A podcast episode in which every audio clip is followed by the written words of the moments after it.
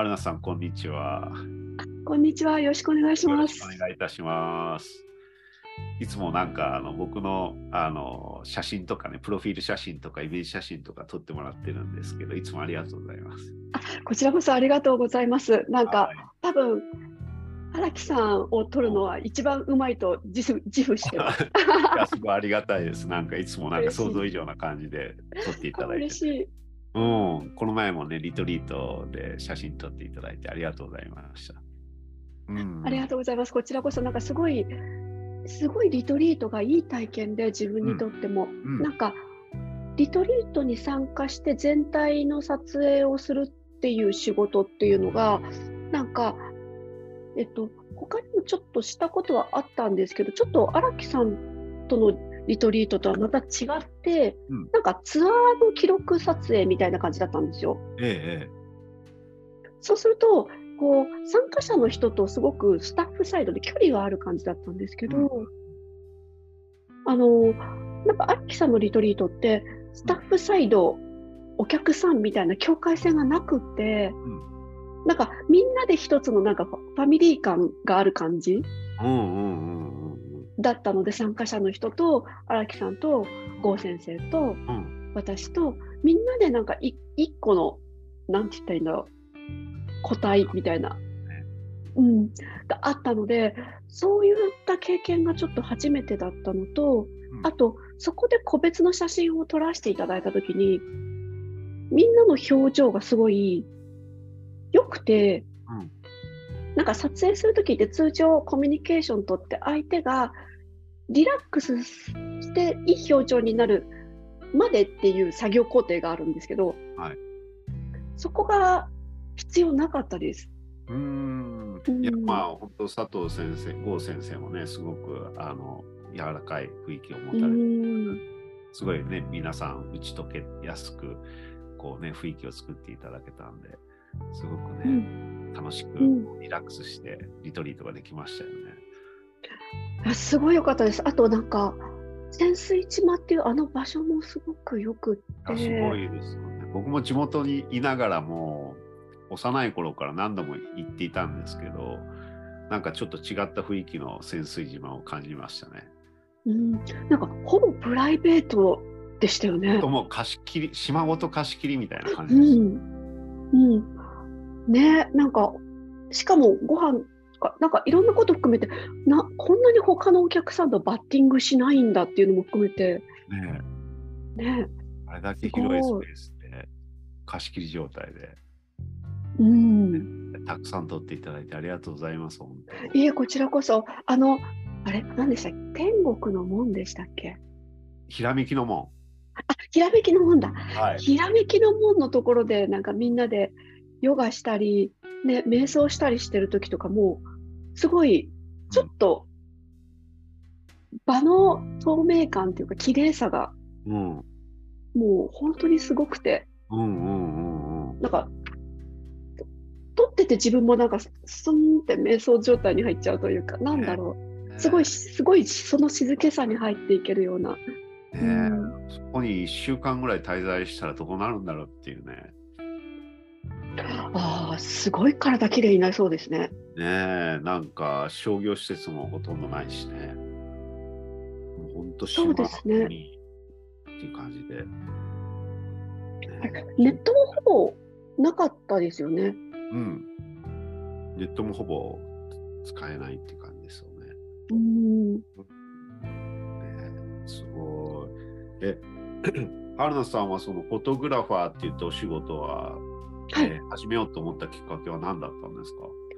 ああ、これでもすごい偶然なんですけど、えー、私、大学では、映像とか映画とか、はい、そういうものを作ったりしたかったんです。ええ、だけどあの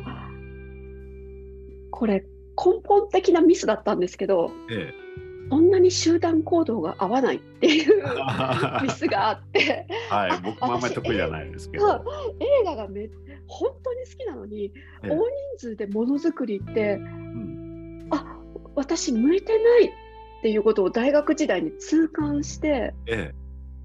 それであこれは私大人数でやるプロジェクトっていうことであっていうことで、うん、自分のなんかある意味持っていた夢っていうか希望というか何て言ったんだ。そこをちょっと諦めざるを得ないなっていう自分の持ってる資質が違うっていう、うん、なんかって思ってしまって、それでなんか今だったら YouTube とか、はい、そういうのがあるのであの、今だったら多分それでも映像とかそれでも監督っていうか何かそういうふうに言ってたと思うんですけど、その当時大学でまあもう世間はデジタル化してたんですけど大学の課題はフィルムで提出してたりとかおおすごい そんな時代だったんで、はい。なのでもう本当に関わる人の人数がちょっと多すぎて自分がいっぱいいっぱいになってしまうっていう。なんか作ることよりもなんかいろいろ段取りすることとかにすごく意識がこう向いてしまうみたいな感じですはい多分なんかこう映画とかのものづくりの場合多分こう相談して決めていくっていうよりもちょっとある意味監督っていう絶対的な決定権のある人がいてそれに対して大人数が動くみたいな,、なものづくりの仕方が多い気がするんですけど、はい、多分うん。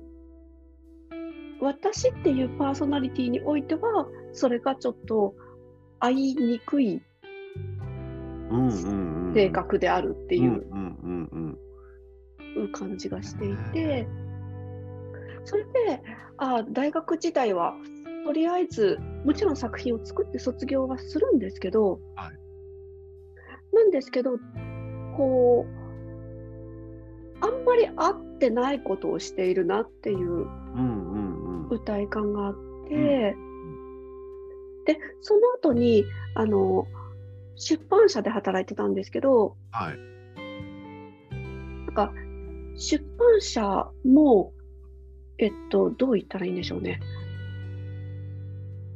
仕事としてはとても好きだけど、そんなに体力がないっていう。出版社で、東京で出版社で働いてた。あ、そうです。で、えーと、出版社でどういうことをされてたんですか？ファッション雑誌勤めてたんですけど、ほうほうほうほうなんですけど、まあ、あの、そんなね、20代前半なんで、雑用でした。うんうん。いろいろ。撮影するためのあの衣装をリースして返却しに行ってとか、あと原稿を取りに行ってとか、ええ、こう、なんかデザイナーさんのもとに原稿を持ってってとか、ええ、なんて言ったらいいんだろう。もう、ほぼほぼ、使い、使いっ走りというとなんですけど、うんうんうん、雑用をほぼしてました。で、そこからはい、でそこでちょっと体を壊してやめてしまったんですよね。ええ、でその後に私があのなんで写真を始めたんだろうなんか写真を始める流れになっ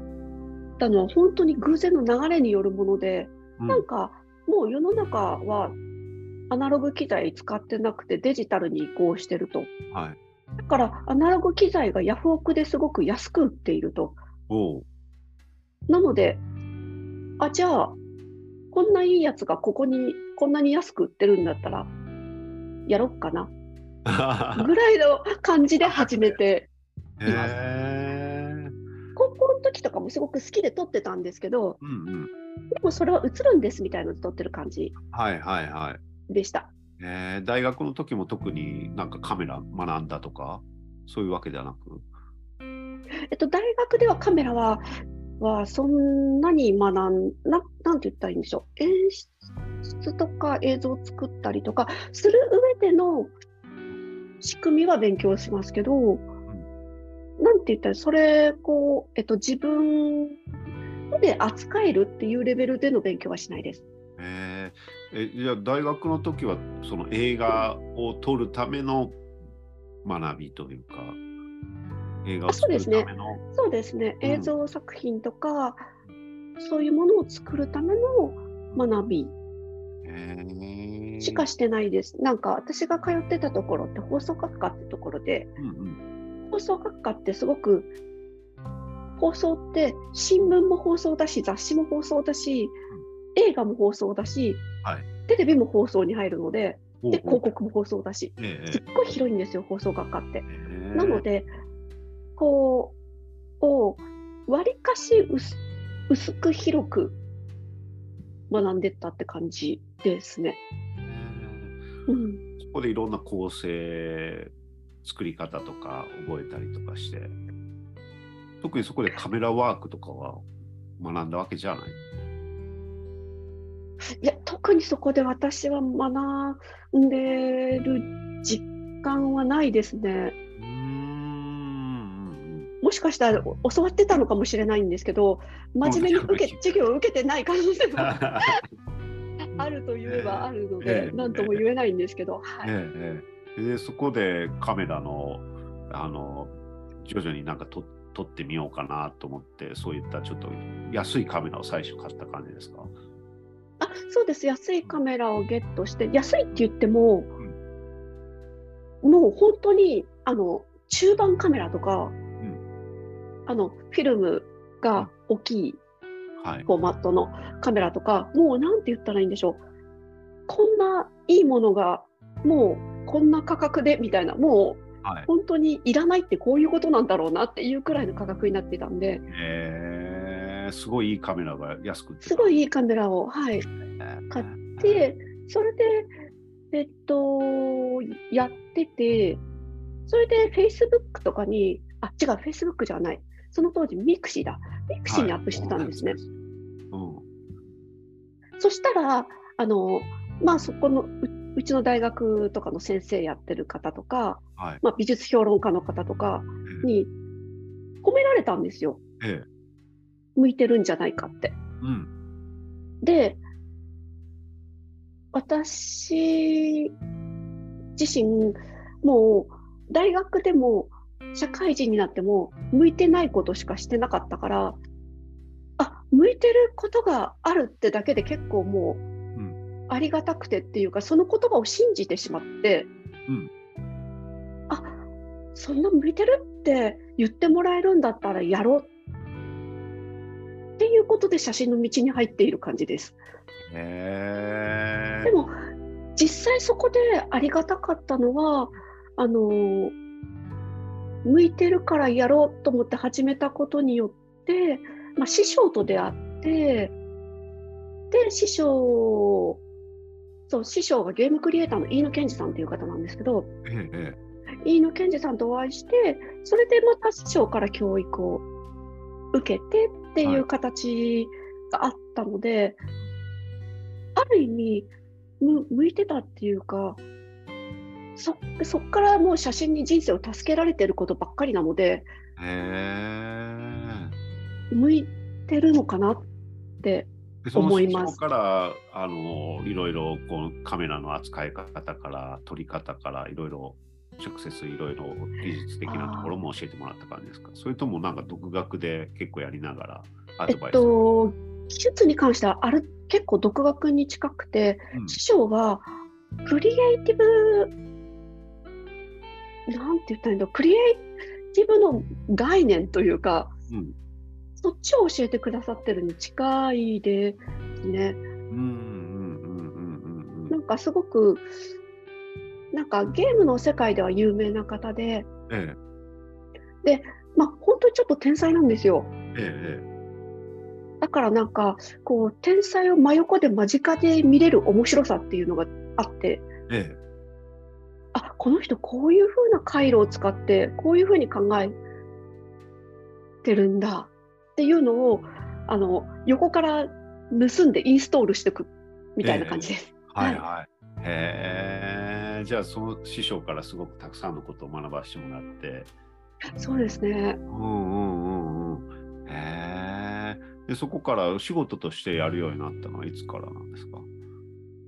ああえー、っと、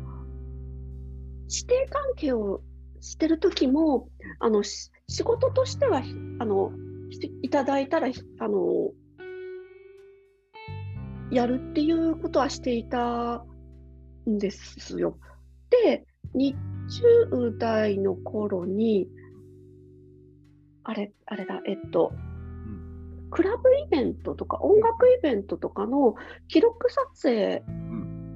をあの人からご依頼いただくことになって外国人の DJ が来た時に、はい、あの写真を撮ってくださいと。はい、でしかも私英語の英語留学してたんで英語の対応ができるし、え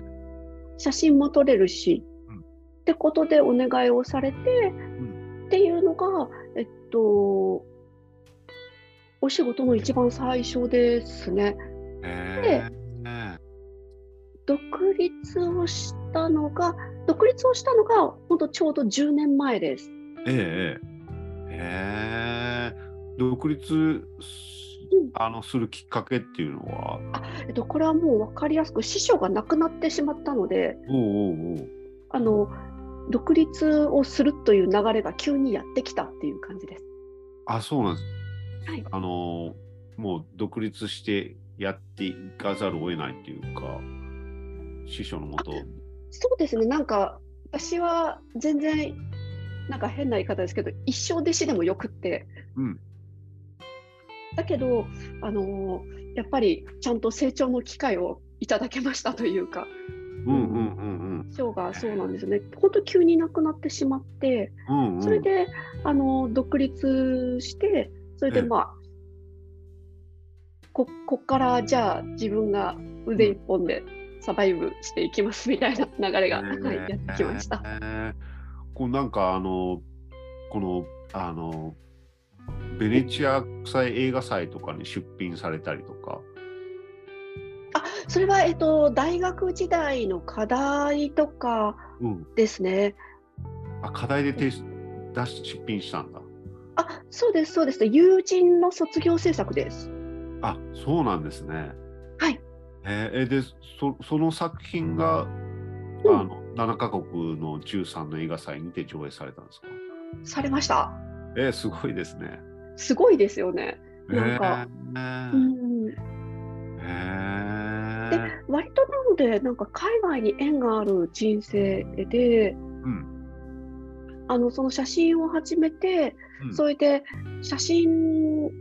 のお仕事が欲しいなってそうそうあのクラブイベントの撮影の仕事というのとはまた別に、はい、自分のあの写真の作品展示とか、うん、そういったもののお仕事をやって、アート作品作っていきたいなってずっと思っていて、ええ。で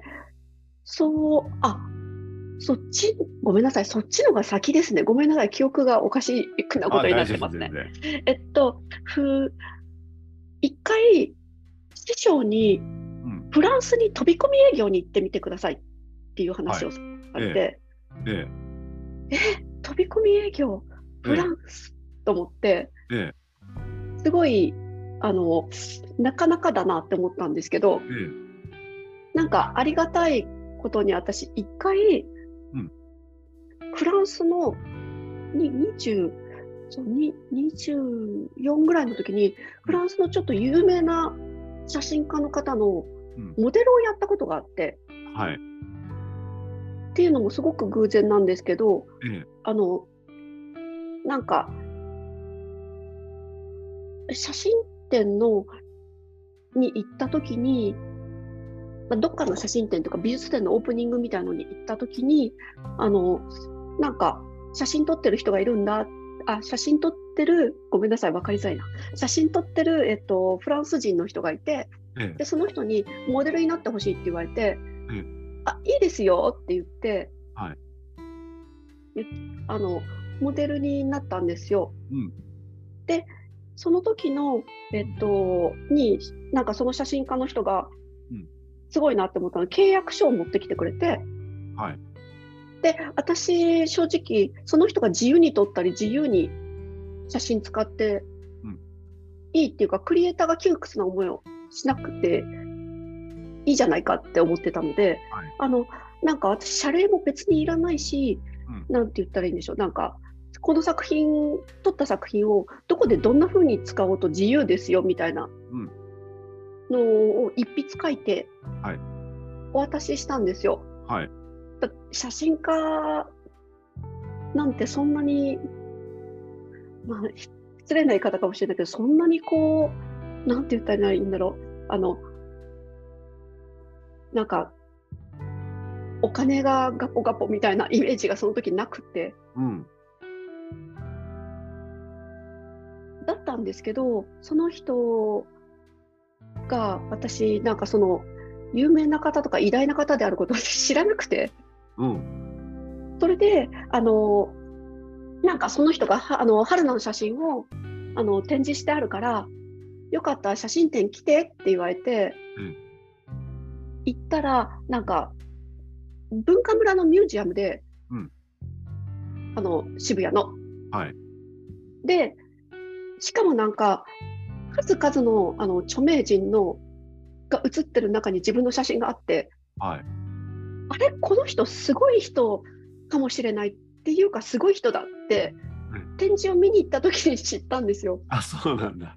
はい。その時は全然気づかなかったみたいな。その時全然気づかなかったです。それで、おーとその時、それで、なんか、あの、その人になんかもう、私、何でも好きにしていいなんて契約結ぶ人多分いないんですよ、被写体できっと。ええなので、もうめちゃくちゃ感謝されてて、ええ。で、フランスに来に来たらもう何でもアテンドするから、あの、もう全然連絡ちょうだいみたいなこと言ってくれてたんで、ええ。あ、じゃあ、フランスに行くからその人に連絡してみようと思って、うん連絡したら、なんかその人がお家とアトリエがあるから、うん。で、アトリエだったら、なんか、あの、滞在していいよって言ってくれて、すごいね。なのでその人のアトリエに滞在しながら、ええ飛び込み営業するっていう、うん。あのことをうん。2007年、え、それフランスやりました。フランス？フランス？です、パリです。へえ。ありがたいことにし父の小学校時代の担任の先生も、画家なんですけど、その人。ええ画家で食べあのいわゆる食べられない時代に小学校の担任の先生をしてて、絵で食べられるようになってフランスに飛んで、ええ。あのフランスで生活して画家として生きてるって人もいて、え吉田健二先生っていうんですけど、え吉田健二先生にもお世話になって、うん。なので吉田先生とそのパリのアントワン・プーペルっていう方とにお世話になりながら、えっと、現地で飛び込み営業をしてったら、そしたらあのこの、えっと、バンドーム写真祭2008年のはいはい。フランってい。う、はい、そこに出品するっていうあのでそこで写真祭の中で、まあ、個展できるっていうスペースをいただけるっていう流れが来たんですよね。え えすごい展開ですね。いやーすごい展開です。なんまさかかの、まさかのです本当。えー導かれてるね。はい。それでパリで個展やったから、んっていう流れで日本でも個展をできる流れが来たんですよね。うーん。うん自分が撮った写真の、全部自分が撮った写真あ、そうです、そうです、そうです。展覧ですよね。そうです。おー、すごいな。え、で、この、えっ、と、ロサンゼルスとかアメリカとかでも、こう、優勝したりとか、そうです、そうです。なんかそれは、うん、なん、なんていうと、オンラインで募集があったので、うん、応募し、まあ、応募しただけっていうとおかしいんですけど、応募しただけなんですけど、え応募して、それで入賞をできて、え、えはい。なんかこう、なんて言ったらいいんだろう。なんか自分がその作品作ったり、写真撮ったりして、まあ、生きていくためにも、何かしらのな何か、こう、箔じゃないですけど、なんか、自分が写真家として人に言える何かが欲しいって思ってて、それでなんか、ただ応募してた感じですね。なんか、写真をやってるって言っても資格があるわけでもないしうんうん。なのでなんか、ここう東京でこの個展をやるくらいまで写真やってますっていうのがすごくドキドキしてました。へでもなんか何者でもないみたいのがずっと 20, 20代というか、特に写真始めるまでは本当それがすごい悩みで、えで写真始めてからとりあえず何かになるって思えてること自体が助かってて、うん、でとりあえず何かをやってその何かになったっていうところまでい。けたのは本当になんか自分の中ではちょっとほっとしてほっとしました。うんうん。独立も独立したいと思って独立したっていうよりもなんか独立するようになったみたいな流れですもんねなんか。そうなんですよね独立したいしたいしたいっていうわけじゃなくて。いうわけではないですね。なんか良くも悪くもそそこに対してアグレッシブじゃないというか。うんうんでもなんか、ですね、なんか、そして、はい、その、あの、その、やっていくっていうことが、その、なんか自信とか、そういうのって最初ってなかなか持てないと思うんですけど、やっていけるのかみたいな心配とかもあったりすると思うんですけど、そういうのはあんまなかったです。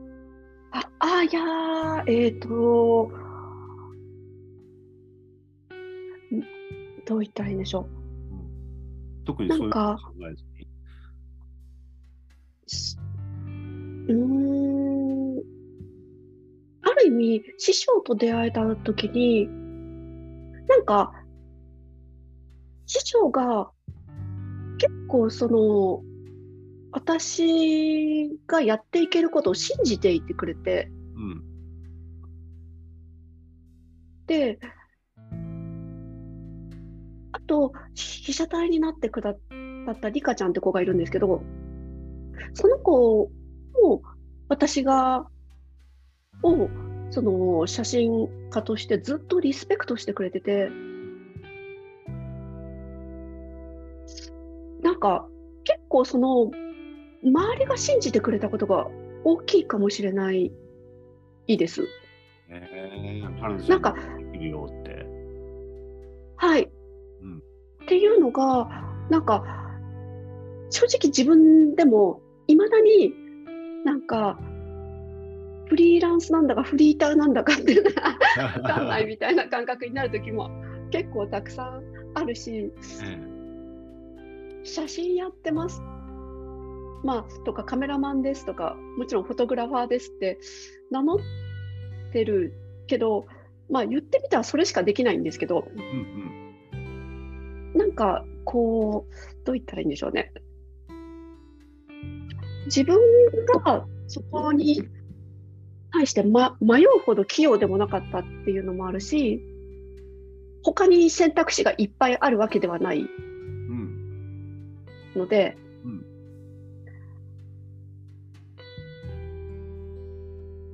でも実際やり続けてみて、はい、あの独立して仕事もいただけてっていう形で、途切れることなく、こう今まで順調にやってきた感じですか？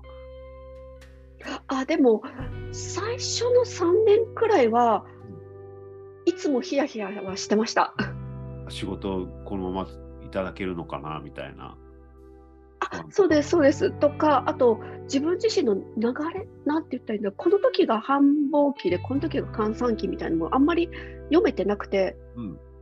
なのであむっちゃ忙しいありがたい。あ全然仕事ない。あれみたいなのとかの流れが読み切れてないから、ええ、なんかなんだろうな。でもトータルで平板にしたらあなんとか生きていけるみたいなのとか、え、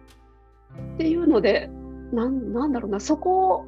であなんとかなんとかなってるって思えるようになるまで3年ぐらいはかかりました。えー、じゃあ結構こうアップダウンも結構経験されてっていう感じですか？あえっとそうですね、収入とかって意味であいで言えばすごくアップダウンはあったと思います。でも、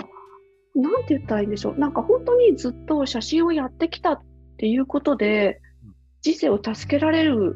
ことが多くて、ええ、なんか本当息苦しかったのが息しやすくなったみたいな感じなので、ええ、なのでなんか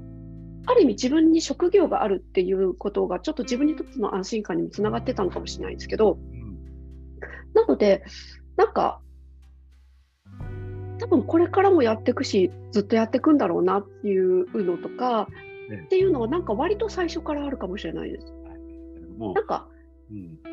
はい、仕事っていうよりなんか好きでこうやれてるっていう感じですか？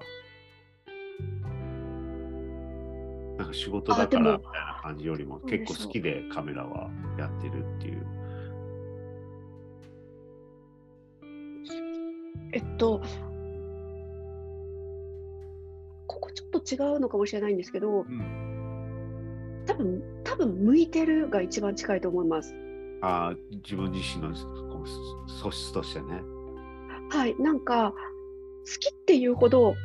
アグレッシブじゃないというとおかしいんですけど、はい、なんかややってみたことが結果的に好きって感じです。ああ、もう自然の流れでやってみたら、なんかこうフィットしたっていう。あそうです、そうです、そうです。なんかこう自分の持ってる体力と自分の持ってる性格と素質とかいろんなものがなんかカメラをやってるっていう職業においては合ってたんだなっていう感じです。うんうんうんやろうやろうっていうよりもなんか自然とそのようになっていったっていう。はい、でそれでなんか旅その時々で「えいや!」っていう瞬間とかなんかそういったものはあるんですけどでもその「えいや!」っていう瞬間もなんかなんて言ったらいいんでしょうどの仕事もきっとやったら絶対大変だし楽しい部分もあってそのなんか大変な部分がこの写真をやっていくっていう仕事の大変な部分においては私が引き受けられる大変さだったっていうのが一番近いかもしれないです。うんね、特になんかこの仕事をしててあなんかこの仕事しててよかったなって思うこととかあったりしますか？ああこの仕事しててよかった。うんああ、でも、割とどれもありがたい経験ではあって、そうですね、どれもありがたい経験では、あ、ごめんなさい、ちょっと間が空いちゃってますね。えっと、あ よかったです。えっと、あって、なんか、一つは、あの、海外で、そのフランスで2010年に展示をしたときに、うん、私、大きい作品4点と、うん、ちっちゃい作品が16点あったんですよ。うん、そしたらその大きい作品4点を紛失されてしまって、紛失された。はい、主催者サイドの方が紛失され、まあ、紛失しちゃったのか、もしかしたら盗まれてしまったのか、うん、ちょっとそれは分からないんですけど、うんうん、なくなってしまったと。うん、でも、会長が、会長サイドというか、そのアートフェスティバル側の主催者側からしてみたら、なくしてしまいましたっていうと彼らの責任問題になっちゃうし裁判の問題になっちゃいますよね。うんうん、で特にそういう法で話し合おうみたいなところがあるので、はいうん、アート作品に対して。はい、なのであのー、とはいえ、亡くなったっていうことを知ったのが私あの展示の前日とかの設営の時だったんですよ。はい。ないですってなって、え、ないの？みたいな話になって、うん、でも、小さい作品16点だと、空間が広すぎて埋めらんないんですよね。その大きい4点で結構空間が埋まる感じだったので、空間構成的に。わあどうしようと思ってなんかこれ写真家のくせに、うん、もうお客さん来るってなったら、うん、じゃあもうライブパフォーマンスかと思って。春菜さんが？はい。もうか壁にめちゃくちゃ字書いたりとか、はい、したりしたんですよ。ええ、でとかあとなんかそのアートフェスティバルなんて他の参加者の人がすっごい協力的になってくれて、うん、いや作品なくなるって結構辛いよねみたいな感じで。なんかできることあったらやるからみたいな感じでなんかみんながすごい応援してくれて、うん、それでなんかこうなんて言ったらいいんだろうな。場当たり力がすごい試されたんですけど、うん、なんかそういうこうあのそのそれはちょっともちろん展覧会としては多分大きな作品がないので、うん、なかなかこう見応えとしてはどうなんだろうかっていう感じだったんですけど、はい、でもなんかその壁に字書いたり何かやったりいろいろやったりしたことで、うん、またなんか別空間が生まれて、うん、あとなんか参加者ともこう面白いつながりが生まれたりとかして、うんうん、でこう来たお客さんとかもなんかその事情を察してなんかお客さんもなんか頑張れみたいな風になってるとかっていう、ええ、よくわからない空間になってて、え、そういうのも含めてなんかあのどう言ったらいいんでしょう。思いもよらぬところに連れてってもらえることっていうのが、うん、結構結果的に面白い体験になってるなって思ってて。での展示とかもそうだし、はい。まあ、日本での仕事とかもそうだしなんかこう自分がやってることとかちょっと役に立てることでなんかいろんな出会いがあったり、うん、なんかいろんなこう面白い自分のなんか普通に生きてたらこんな人出会わないよなっていう人と出会えたりとか、含めてすごく、うん、どの仕事もありがたいというか面白いですね。なんかこのねなんかインド先生術とヨガのリトリートに撮影として参加してプロフィール写真撮るんだって人に言ってもえ何それ？みたいな。感じだったりするじゃないですか。だからそういうのもそうですよね。なんかそういう面白いコラボに自分も入っていけてる。っていうこと自体がすごいありがたいっていうか面白いっていうか、うん、なんかそういう看板があるってだけでもなんかいろんな仕事が面白くて助かりますね。ね、郷先生からねあなんか写真とかあったらいいっすよねっていう話からねこういうコラボが生まれたんですけど。いやありがたいです。うんね。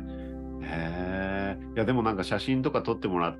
てて思ったりするんですけど、うん、なんかやっぱりこうなんかこう一瞬一瞬なんかこう変化していくじゃないですか。特に外とかで撮ってたら、うん、あの雰囲気とかどんどん変化していったりとか、うんすると思うんですけどなんかその一瞬のなんかあこここの瞬間みたいなのを結構春菜さんこううまくこうつかん掴むじゃないですか。おなんかなんかこの一瞬みたいな本当一瞬だと思うんですけどこの一瞬のこの雰囲気みたいなのをすごいこううまくつかむなと思って。ありがとうございます。なんかこれもしかしたら荒木さんがやってる方の領域に近い話なのかもしれないんですけど、うんうん、なんか自分の師匠とかに、うん、あの言われた言葉で、うん、なんかこう宇宙と地球と人がいるとしたら、えっと私とカメラと被写体がそれと全く同じ距離になるといいよねというかそういう感じでやってねみたいなことを言われたことがあって。でその当時何言われてんだか分からなくて、ええ、宇宙と地球と人ってすごい壮大な距離感じゃないですか。壮大な距離感と言いつつつながりはあるけど、うん、でもその距離で自分とカメラと人が会ってね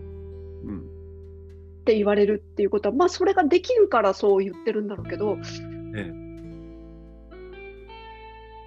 あそれってどういうことだろうみたいなふうに思いながら、うん。うん、なんかずっとまあ私はその合気道とかもやったり、うん、踊りもやったり踊りって中国なんていう踊りでしたっけ、はい、と、踊りは、えっと、どう言ったらいいんでしょうね。まあ、巫女、巫女舞みたいな、はい、自然の踊り、ご奉納する踊りをしたいと思って学んでます。あの、神道の？あ、そうですね。でも、えっと、私が学んでる先生は、多分、アジアの踊りとかも学ばれてる方から学んでいて、ええ、うん。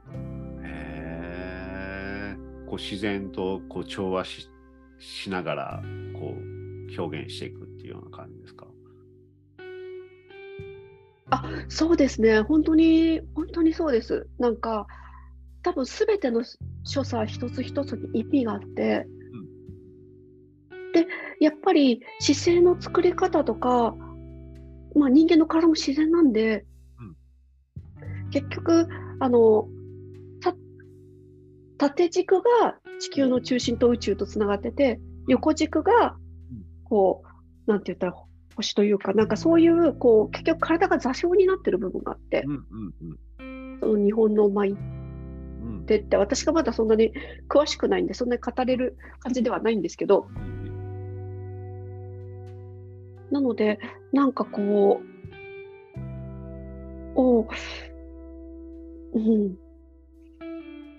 なんかそういうのをヒントにしながら、まあその合気道とかもそうなんですけど、自分の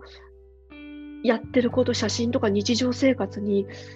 どうやってつながっていくだろう、どうやって生かしていけるだろうっていうのを割と探ってってて、で、先生の言ってたことが、やっとなんとなくこういうことなのかなってコロナに入るぐらいの時かなになんとなく分かってきてなんか合気道とか例えばそういった踊りにしても、舞にしても、うん、例えば写真にしてもそうだと思うんですけど、うん、なんかこうなんだろうその被写体となる人とかまたは、うん、あの自然とか風景とかなんかそういったこう息が合うというか、うん、まあ、そのそこに息が合わないとかこう違和感があると、うん、なんかなかなかいい写真が撮れないとか例えば息があったりとか、ピタッとなんかその息が合うとすごくいいこう場面が切り取れるとかそういうのを感じたりします。うんうん、ああ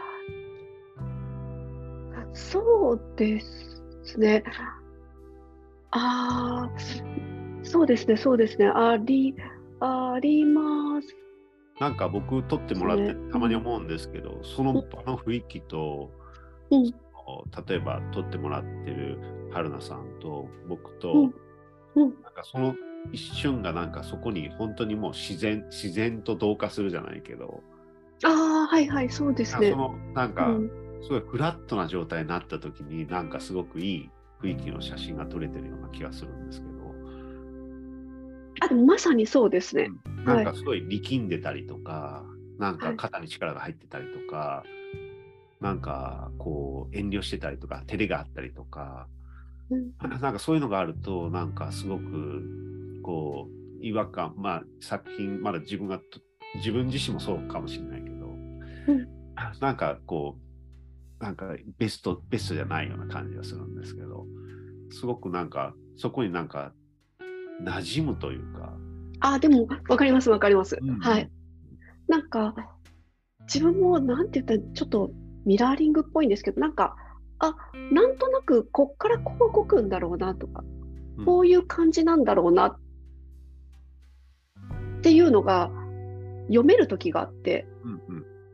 読めるっていうよりもなんかある意味同化しちゃってるんですけど、うんうんうん、でもその同化しちゃってる時になんかものすごい客観のこの多分なんか本当にその宇宙みたいなところっていうか鳥みたいなところから、それを見てる人がいるんですけど見てる人、人？鳥？ななんだ？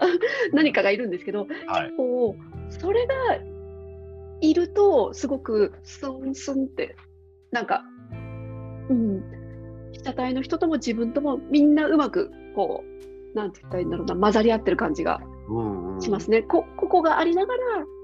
うまく混ざり合ってる感じがします。えー、ますます本当なんかあの今の時代いろんな表現される方が増えてきていろんな動画アップされる方も増えてきて、うん、まあ、プロフィール写真とか、そういったプロフィールもねあのそれぞれがすごく、あの活躍できる場が広がってきて、うん、場が広がってきてますます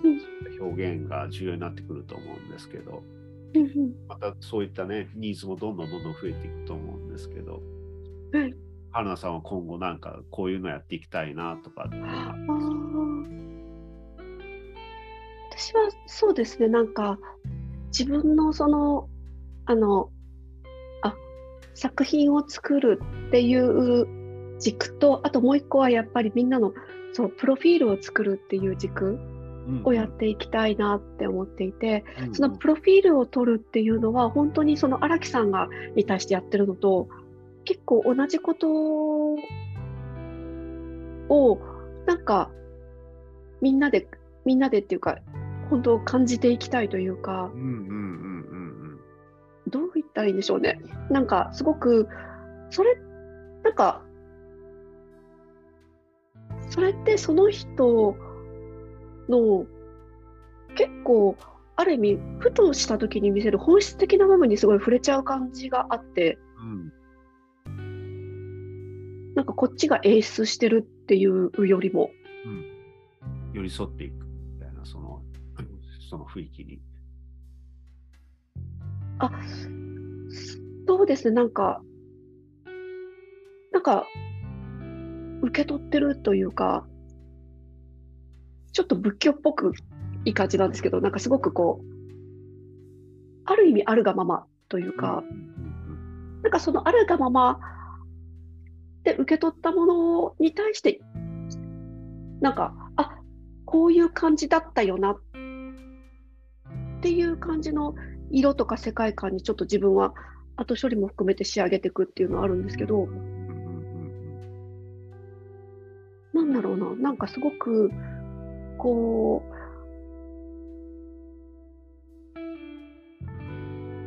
う、うん。うん。なんか、その人その人が持ってる、なんか、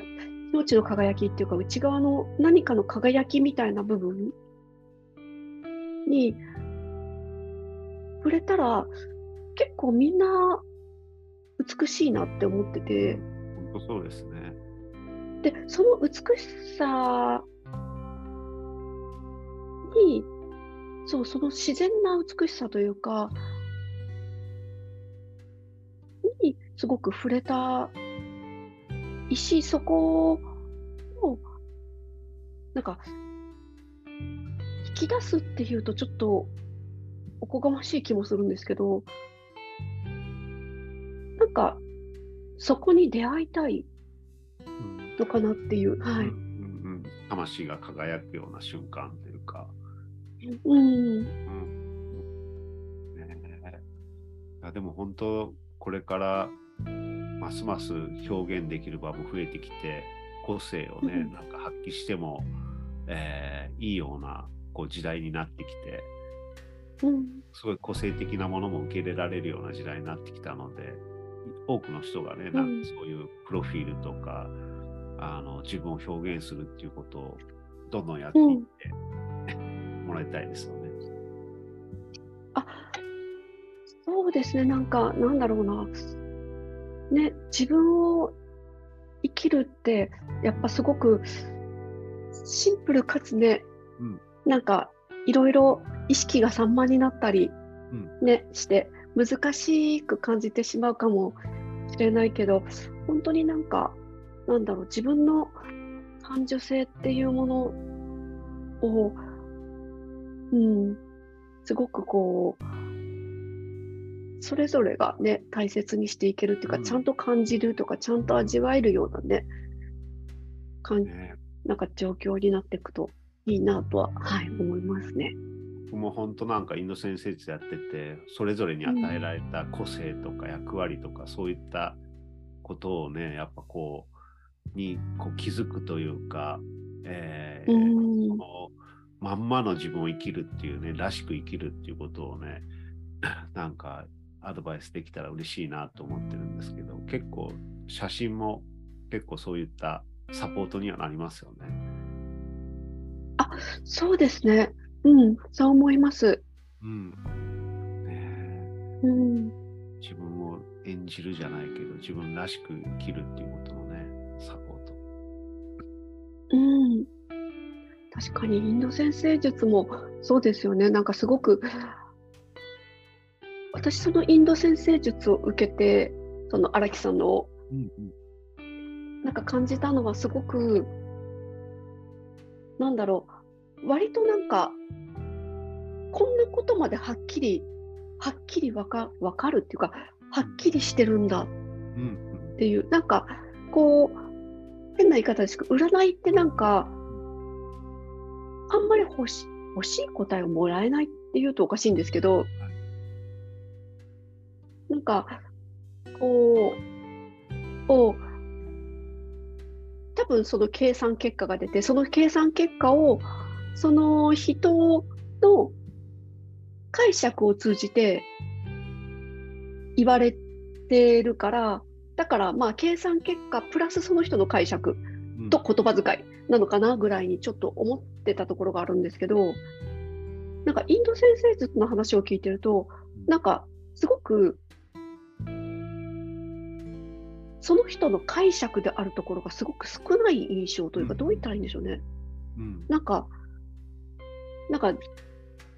本当事実をトントン、事実というか、うん、ファクトというか、それをトントンと置きに入ってる感じっていうか、そうなんだ、うん、やっぱり、うすうす思ってたけど、やっぱり私そうなんだ、みたいな、なんかそういうことを、トンとええええ言ってもらえる感覚がちょっとありましたね。えー、どうですか？なんか自分自分にこう変えれるというか本来の自分なんか肩の荷が下りるというかあやっぱ自分そうなんだみたいな感じしますか？はいやっぱり自分そうなんだっていうのはそういう感じがすごくはいしまししました。すごくしました。うん。写真もねなんか本当撮ってもらっててなんかそういう瞬間であなんかこうなんか本当あ自分だなみたいな感じでこううまくこう、うん、リラックスして撮ってもらえるから。あよかった、うん、なんかこう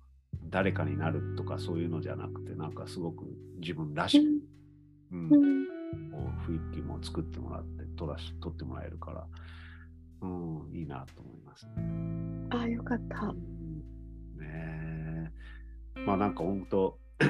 あのこれ聞いてる人で私もプロフィール取りたい作っ、うん、取ってほしいとかっていう方はね春菜さんの方に連絡していただけたらなと思います。あぜひぜひ。うんうん。ねはい、またリトリートとかいろいろあのやった時お願いします。あ嬉しいです。はい、なんかいろいろね、なんか荒木さんの撮影を通じてまた出会っていくものとかこととか人とかがやっぱすごく面白くて。うんうんうんうん。ねいろいろ本当皆さんなんかこう自分らしく生きようとしてて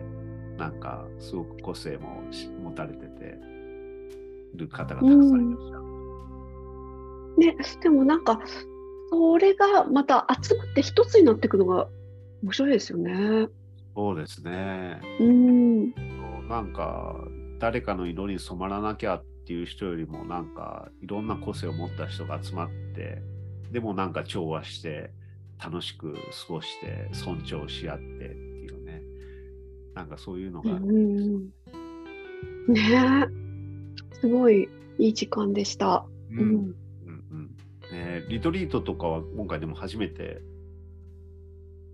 ですか、リトリートの撮影とかっていうのは。あそうですね、なんか、あでもそうですね、リトリート、あの多分私がやったことあるのってツアーの撮影になっちゃうと思うので、うん、うん、リトリートの撮影自体は初めてだと思います。うん、はい。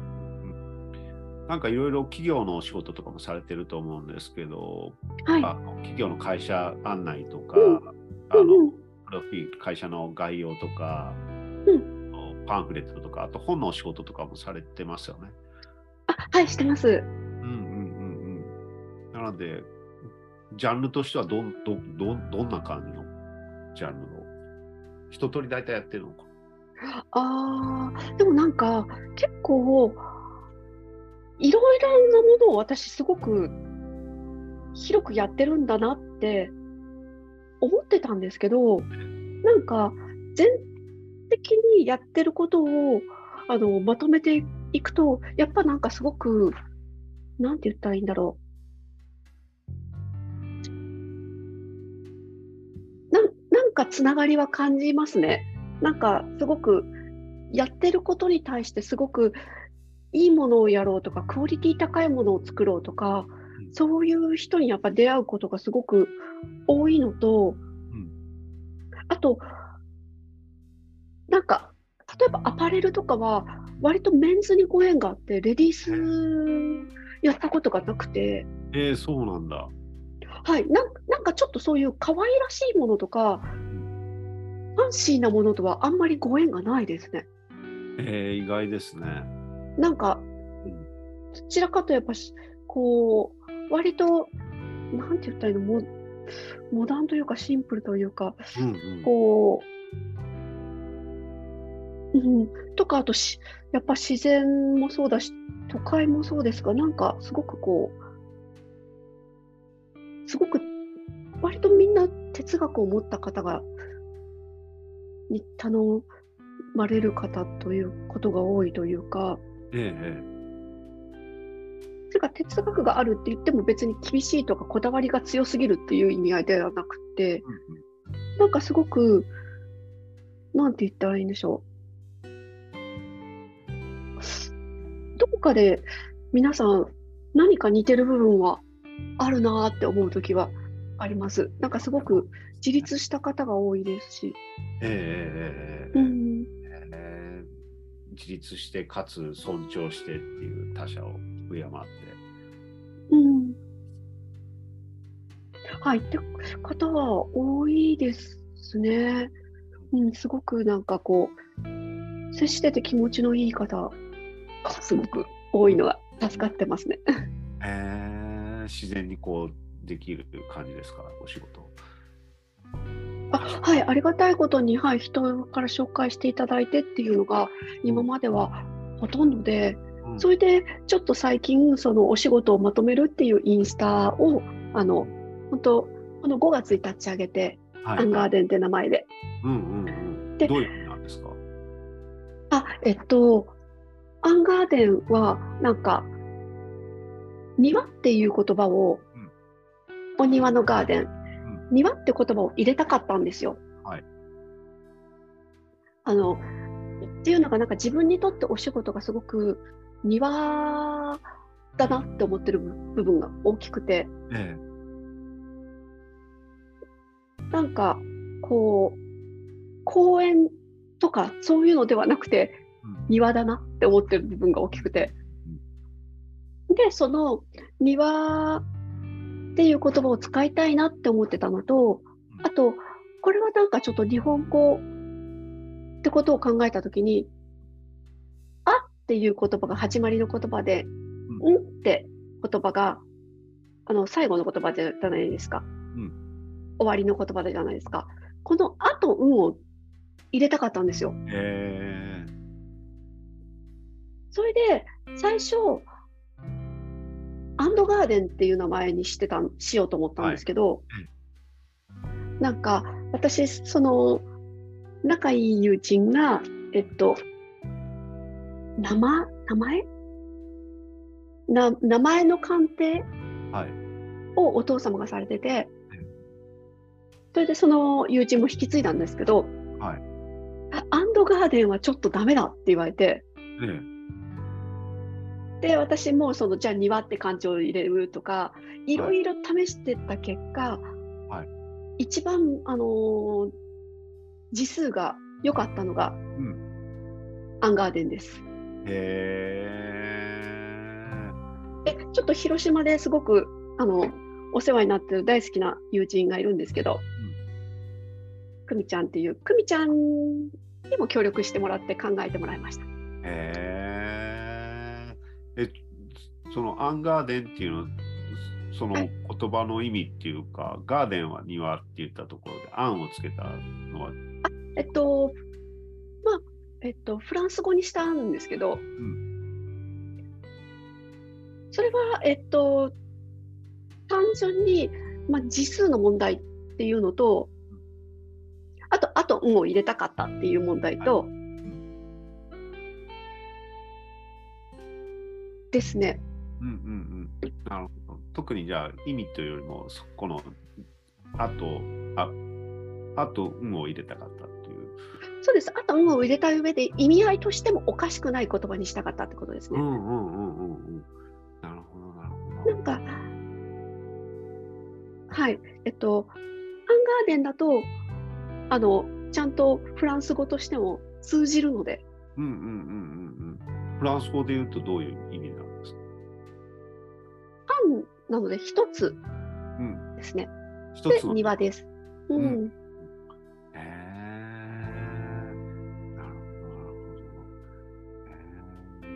一つの庭。うん、庭。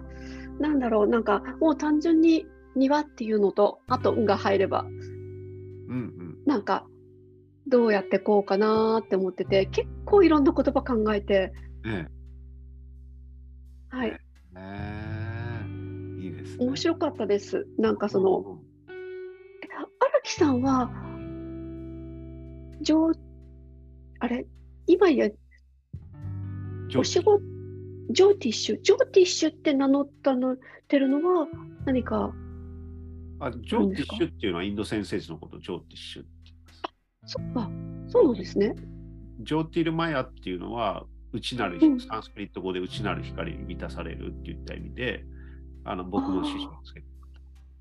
なるほど。屋号みたいなですね。あじゃあ、それを屋号としてやってるってことですね。そうですね、ジョーティルマヤ、インド先生実はね。うん。そうそうなんです。そう。はい、ね。今は東京で主に仕事はされてる感じですか？そうですね、今は東京を拠点にしているんですけど、あの尾道、広島尾道でもなあのずっと住んでたんで、うんうんうん、お仕事はしてて、それであと関西とかでもお仕事があったりするので、割と飛び回ってます。うんうんうん。ね、広尾道とかね、いたら特にそうだと思うんですけど、東京と比べるとね、うん、だいぶのんびりしてるペースがあると思うんですけど、僕もなんか最近、うん、8年ぐらい東京にいたんですけど、2020年からね、広島に戻ってきて、福山に戻ってきた来たんですけど、だいぶゆる緩やかな雰囲気で、なんかいい感じなんですけど、東京と、ね、尾道とか行ったり来たりしてたら、そういった時間の流れを感じたりしないですか？あ感じます。あとやっぱなんか、あの土地の違いとか、はい、やっぱり人の違いとかいろいろありますよね。うん。ねすごく僕もこっち帰ってきてなんかのまあのんびりじゃないけど東京に行った時よりはすごくこうリラックスして仕事してるなっていう感じがしますね。東京は東京でね、すごい良さがあって、すごいスピード感もあって、アクティブであるんですけど。確かに。私、多分生まれも育ちも東京なんで、うん、どういったらいいんでしょう。東京にいながらにして、ちょっとのんびりもできるもう場所もあるって感じですね。はいはいはい。リラックスしてるから。うん。うんうんえー、僕の場合、出て東京に行ってたからね。それもあるそうですよね。仕事場っていうそうですね。地元ってやっぱまた大きいなって思いますね。うんうんうん。うんたいろいろとご活躍楽しみにしてます。いやこちらこそ。はい。楽しみです、よろしくお願いします。よろしくお願いします。はい。ありがとうございます。ありがとうございます。はい。